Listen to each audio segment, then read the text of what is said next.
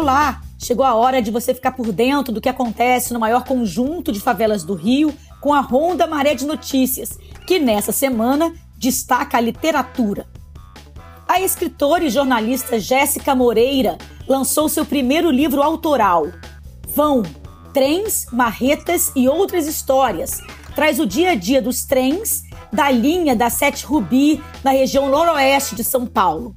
Escrito durante suas próprias viagens de trem, a jornalista que faz parte das mulheres da periferia transforma a dureza do cotidiano dentro do transporte coletivo em crônicas e poemas. Com seu olhar e sensibilidade, Jéssica capta as questões que impactam milhares de pessoas todos os dias em diversas partes do país. Com poemas rápidos, mas profundos, com um vão que separa o trem da plataforma, Jéssica une a sua própria existência aos acontecimentos que há anos vivencia nos vagões. Bacana, né? O livro traz vantagem de estar só e, ao mesmo tempo, acompanhado. Esta frase, escrita por Mário Quintana, ecoou na Câmara Municipal do Rio. A voz era de Geraldo de Oliveira, diretor fundador do projeto Semear. A iniciativa, que há 17 anos criou a Biblioteca Comunitária Nélida Pinhon, fica em Marcílio Dias, uma das 16 favelas da Maré. Geraldo recebeu a medalha Pedro Ernesto, considerada a honraria máxima do município do Rio.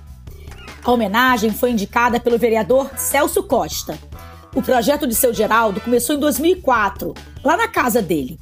A iniciativa chamou a atenção de um padre que na época atuava na paróquia Nossa Senhora Aparecida o sacerdote deu pontapé inicial para o surgimento da biblioteca, com doações de livros, cadeiras, mesas e estantes. Hoje, além dos livros, o projeto disponibiliza cursos como o de refrigeração para os moradores de Marcílio. E sabia que tem jovem que começou lá atrás e que hoje já está formado com a ajuda da biblioteca. E para finalizar, o grupo Entidade Maré estreou um documentário performance Noite das Estrelas, um projeto em parceria com a Secretaria de Estado de Cultura e Economia Criativa do Rio de Janeiro. O grupo desenvolveu o experimento cênico a partir de uma profunda pesquisa sobre os shows LGBTQI, que aconteciam em várias partes da Maré, como a Nova Holanda e o Parque União, nos anos de 1980 e 1990. Curta foi desenhado com uma produção de dispositivos performáticos, unindo múltiplas linguagens, música, dança, teatro, fotografia, audiovisual, recriando assim a história desses shows agora, no presente, e ao mesmo tempo resgatando essa memória cultural da maré.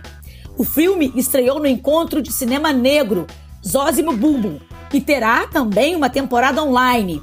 Fique ligado nas redes sociais do Entidade Maré.